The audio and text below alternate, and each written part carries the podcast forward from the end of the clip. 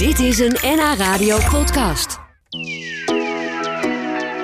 Als je net als ik een enorme theeleut bent, dan is het natuurlijk wel fijn als je weet hoe je nou de lekkerste thee kunt maken. En ook wat je verder allemaal nog met thee kunt doen. Je kunt bijvoorbeeld cocktails maken met thee of ermee koken.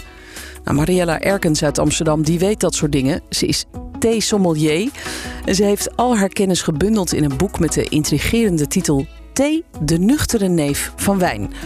En daarom beschrijft ze ook hoe je nou de lekkerste thee zet zonder zakje. Ik heb een ehm, handige methode ontwikkeld om net zo makkelijk thee te zetten als met zo'n theezakje, maar dan smaakt het wel lekker. Want het probleem met die theezakjes, het ligt niet aan de thee, we zetten het verkeerd. Nou, het ligt ook wel een beetje aan de thee vooruit, maar eh, we gebruiken ten eerste het verkeerde water, daar hebben we het toen ook over gehad. Hard Ja. water. Ons water in Nederland is fantastisch, serieus. Hoef je echt geen mineraalwater voor te drinken. Maar zo gauw je het verhit, boven de 60 graden, ontstaat er kalksteen.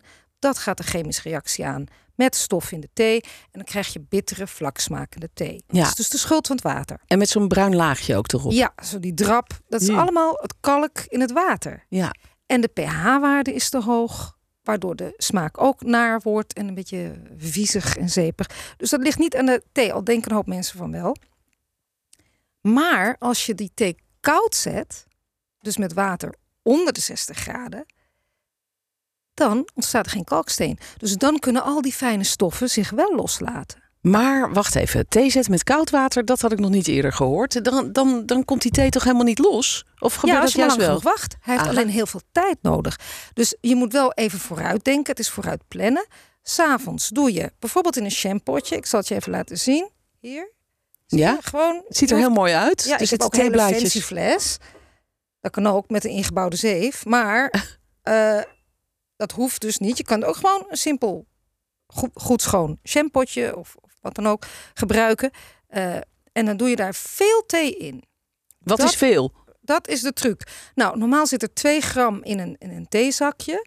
Ehm, dan zou je op een liter 20 theezakjes gebruiken. Oké. Dus Dat dat, is is, ja, dat lijkt me ook inderdaad. Maar ja. je maakt een extract.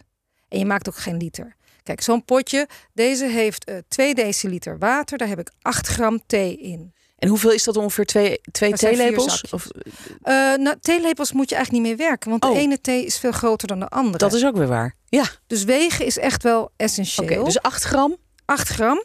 Dat doe ik in zo'n potje. Daar doe ik koud water op.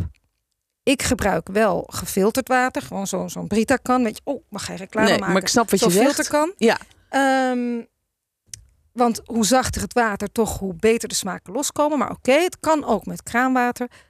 Tot de rand vullen, deksel erop, stickertje erop van wat je erin hebt gedaan. In de koelkast, minstens 6 uur. En dan komen al die smaken er wel uit. Maar Nou. dan heb je koude thee. Dan heb je koude thee, maar extract. Aha. Dus als je dat aanvult, je zeeft het, want je wil geen blaadjes in je kopje. Dus je zeeft het en je vult het aan met kokend water. Heb je thee. En het mooie is, je kunt het naar smaak aanpassen. Vind je hem te slap, doe je er nog een scheutje extract bij. Vind je hem te sterk, doe je er een scheutje water bij. En dit is hoe jij altijd eigenlijk je thee drinkt. Nee, Oh. zeker niet. Maar het is een methode die ik ontwikkeld heb voor Ja. speciaal voor de horeca. Want bij, voor de horeca is thee heel erg moeilijk. En eh, dit systeem is ideaal. Maar Ja. thuis is dit ook ideaal. Als jij s'morgens Ja. vroeg ehm, haast hebt, je moet naar je werk.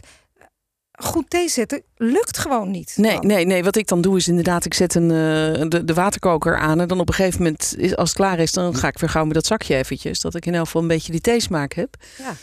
En, ehm, maar als je dan, je hebt dus een extract gemaakt eigenlijk. Vrij simpel, door het gewoon in de koelkast te zetten. Ja. Als je dan het kokende water erbij gooit, krijg je dan niet alsnog dat het helemaal gaat reageren en helemaal wrangen Nee, en, je en, en wel bitter wordt? zeven. Eh die Dus thee ik, bedoel ik je? zal het je even voordoen. Ja, want we gaan hem ook even proeven, toch? En dan gaan we hem ook proeven. Ja. Ja. Ik pak even een potje, want dan kan ik het uitschenken. Hier Ik heb hier nog een mok. potje. Wil je mijn mok?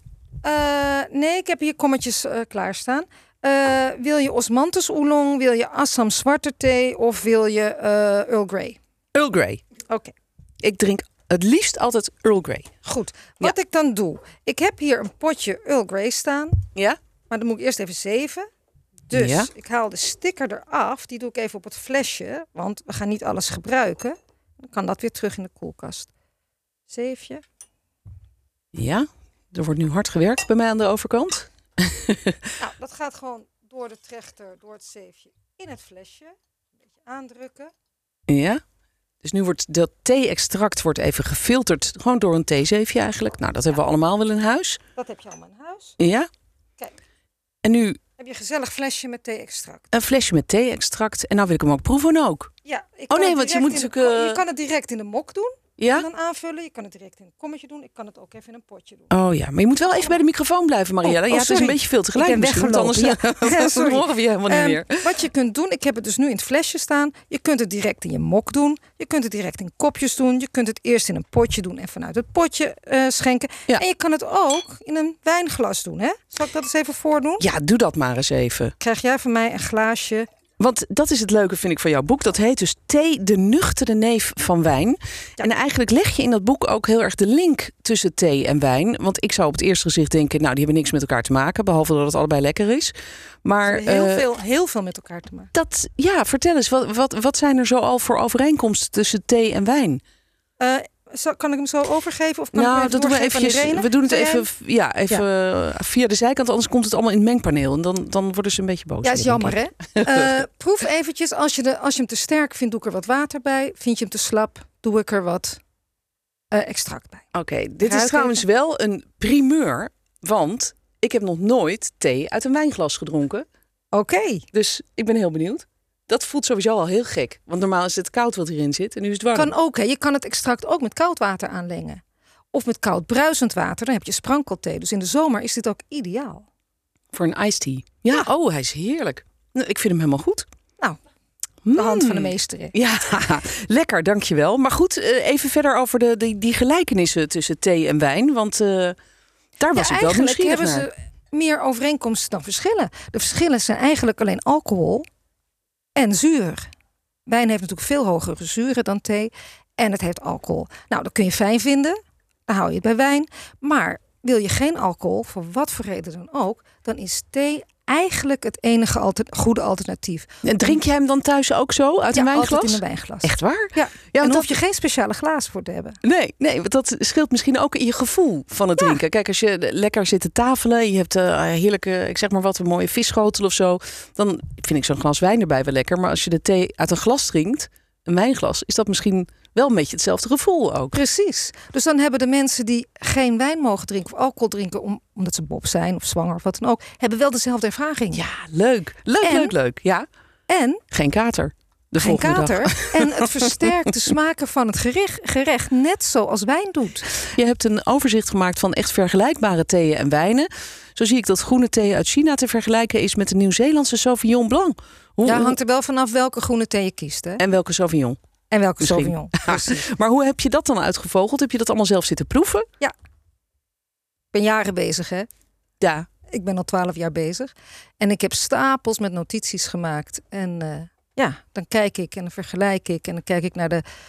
Kijk, elke Sauv- Sauvignon is anders en elke groene thee is anders. Maar je moet het ook globaal zien. Dat Ja. geldt natuurlijk altijd voor eh, het thee- of wijnadvies.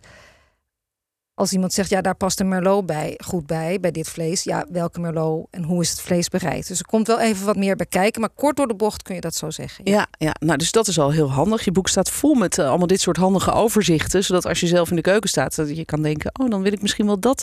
Zo'n soort thee erbij. Eh, je, je hebt ook allemaal heel lekkere recepten erin opgenomen. Bijvoorbeeld eh, de bol courgettes, gevuld met paddenstoel en camembert. Dat lijkt me sowieso al lekker. Maar wat voor thee moeten we daarbij drinken? Dat hangt ervan af. Ik heb ook bij elk recept drie verschillende theeën geadviseerd. Een wat goedkopere, een wat duurdere en een hele dure. Zodat er voor elk budget wat is. En die hebben ook verschillende effecten. Je zou bijvoorbeeld een Hoshicha geroosterde thee daarbij kunnen drinken. Die heeft een wat notige smaak, een wat warme smaak. Die haalt dat omhoog en die haalt de paddenstoelen omhoog. Maar je kunt er ook een frisse groene thee bij drinken. En Oh die haalt dan weer juist die courgette omhoog. Ja, en maakt het eigenlijk nog veel uit of we thee in zakjes kopen?